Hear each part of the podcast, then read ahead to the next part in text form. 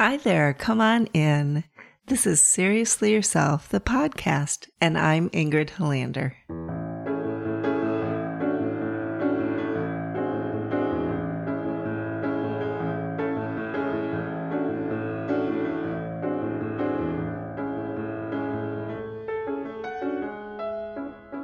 Hi, how are you? Nice to have you back with me. Thank you so much for joining me. Today, I'm bringing in a topic that we're looking at in Seriously Yourself the membership. And it is the topic of trust and trustworthiness. And I was laughing because before I started recording it, I was feeling like I'm a little leery of what I might say. Which is all to say, when you start looking at trust, it's easy to stop trusting. And I, I really was feeling like, oh, I could bring up something, but I'm not even sure what's going to come out. So I guess I'm going to just take a step back and let you know that and trust myself to say what you need to hear. And hopefully that's how it lands for you too. So, trust and trustworthiness. You know, no one can tell you that they can make your life something that you can absolutely trust. I don't really care who they are, which is not to criticize people that are working with trying to help the world be more trustworthy. And I think those that come from a spiritual background or organized religion, even, you know, that's certainly sort of a, I don't know if it's an end goal, but part of the process to learn how to trust, right? Trust your higher power, trust God, trust the universe, trust uh, the nature of life, what have you, trust in love. But the world is not predictable. If anything, it's predictable in its unpredictability. And much of what is predictable about it does not sit well with us. Last month in the group, we were talking about really feeling deeply and being able to feel into things like sorrow. Well, one of the things we discovered is that we often feel betrayed by the very life that we love so much. And you know, the experience of change and irony and ultimately of death, you know? You grow to love this world, this life, your people, this place, and you will die. so, yeah, it's hard to trust that stuff, right? It's hard. It's hard stuff. You know, you want to get a puppy. Boy, you love puppies. But guess what? Can't trust that puppy's going to be a puppy. It becomes a dog. and of course, all babies grow up to be people and adults.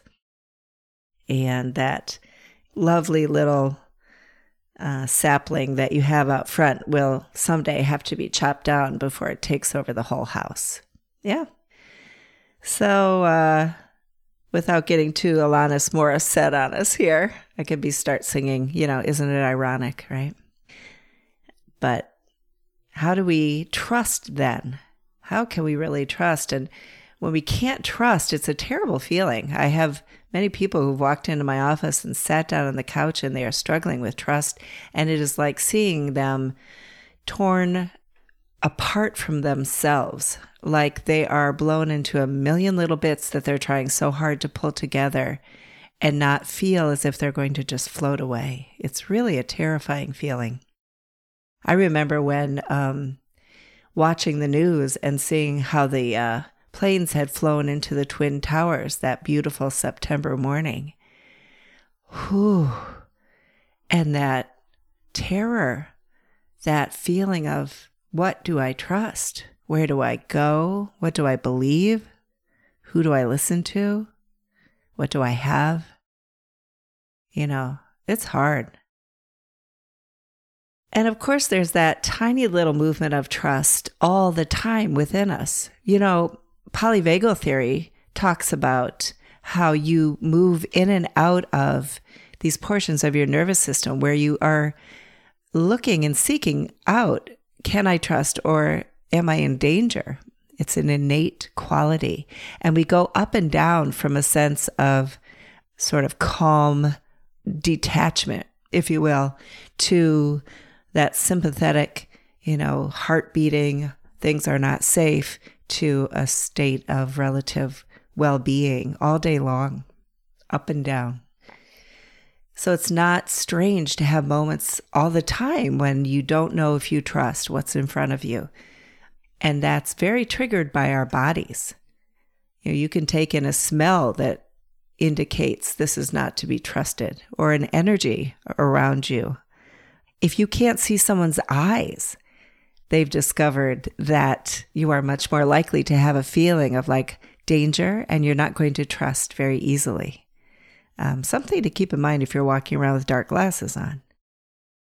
So, what is important to me to kind of share with you today is this feeling of trust and taking care of yourself because ultimately, because we cannot control everything around us, and the nature of life is quite unpredictable, we need to be able to trust ourselves. It's an inside job.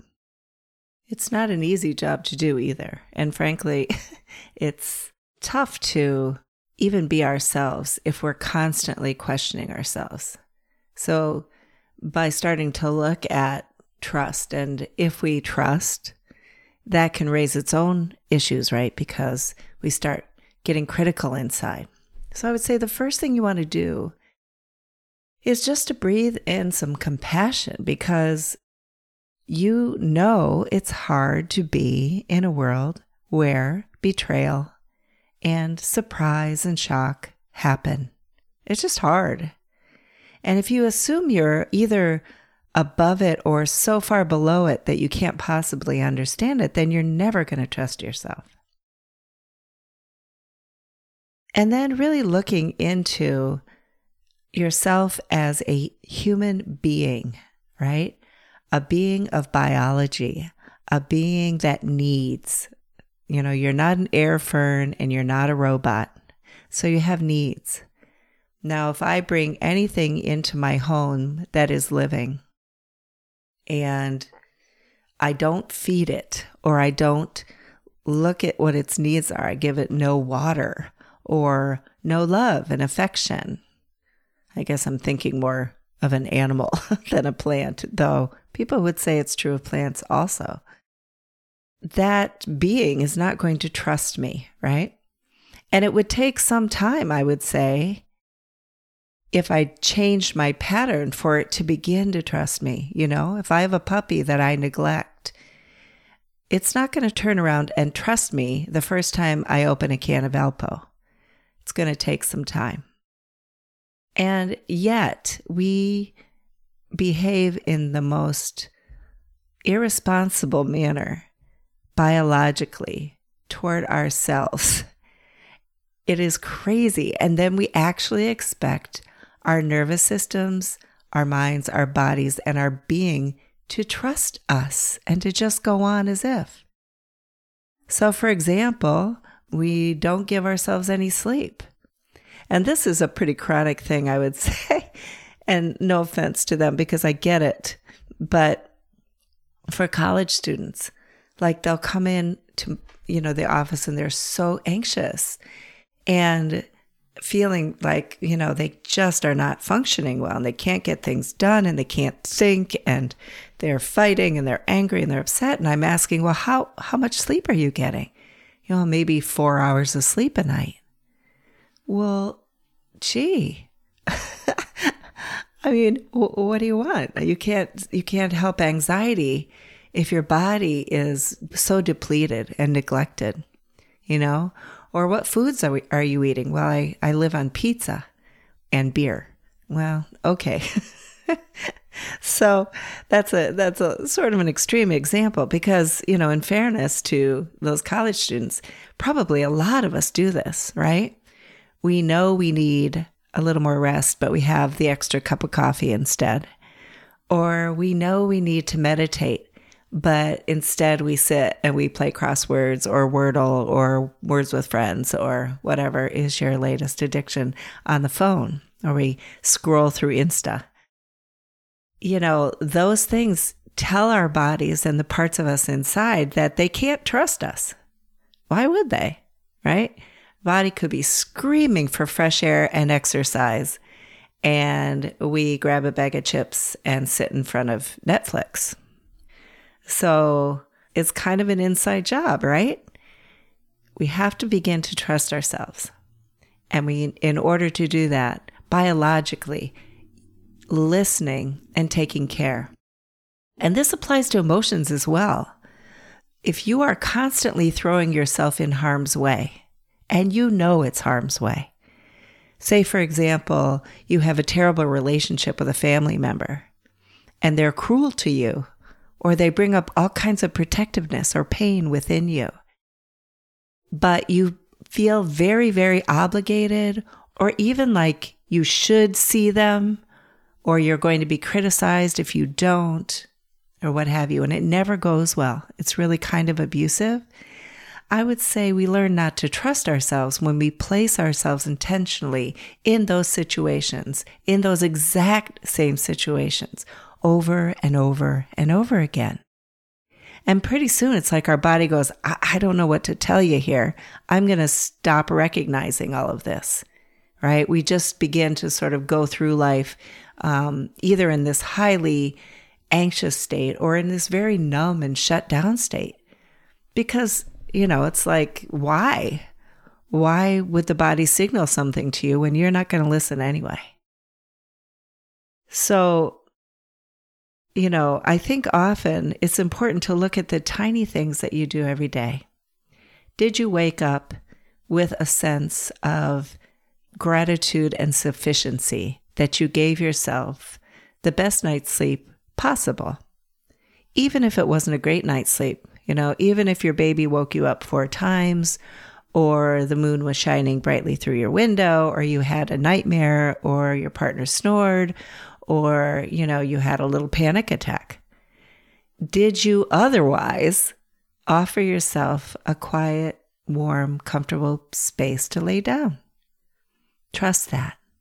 Yes, thank you. I did as well as I could do you wake up telling yourself all the things that you didn't get done and all the things you don't want to do? Or do you wake up just expressing some happiness and gratitude for food on the table and a cup of coffee in your hand and, uh, you know, the air that you're breathing? It seems really a little bit trivial, and I don't mean to be all like gushy positivity, but the messages that you give yourself and the things you notice and the way you handle your emotional life also contribute to a sense of inner trust. So you can reliably take care of yourself, both as you listen to what's going on inside you, you respect it, you consider it, you try new ways, you maybe look for support that you really trust, you breathe into your truth, you get that inner knowing. And you can't do that when you're taking care of nothing or very little. Because, like I said, the signals get a little scrambled inside and you learn how not to listen.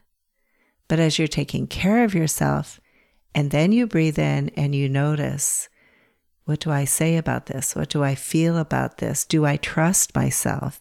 You will have a sense of intuition, really, I guess is what it is, and a sense of foundation, and a sense of reliability. And that reliability can just as easily include the fact that not everything is perfectly reliable in your world. That's okay. Right? That perfect standard is not necessary for you to be in a trusting relationship with yourself, with the world, and with others. Yeah. So that's what I want to say about trust and trustworthiness today. I am sure we'll come back to this one. People always have a lot of questions about it, and it's really super important, isn't it? Take some time to notice what do you trust? And do you trust yourself to go a little deeper, even a little simpler, you know, with eating, sleeping, breathing. trust those tiny things and begin to reestablish your own sense of you. I'll see you soon. Bye.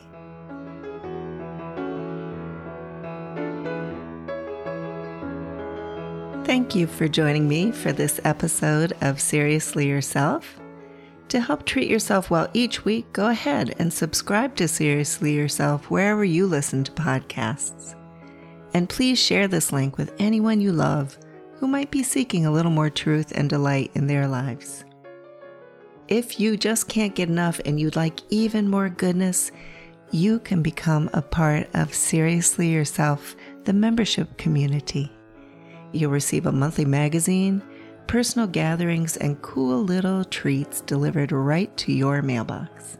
Find out more about that on my website, ingridyhilanderlmft.com. And thanks to those who make Seriously Yourself special. Our wonderful music is Midsummer from the album Flood by the fabulous Joel Helander. Seriously Yourself is produced by Particulate Media K.O. Myers, executive producer. The ideas and inspirations come from beautiful humans like you that I feel lucky to know. And I'm Ingrid Helander. Take good care of yourself. See you next time.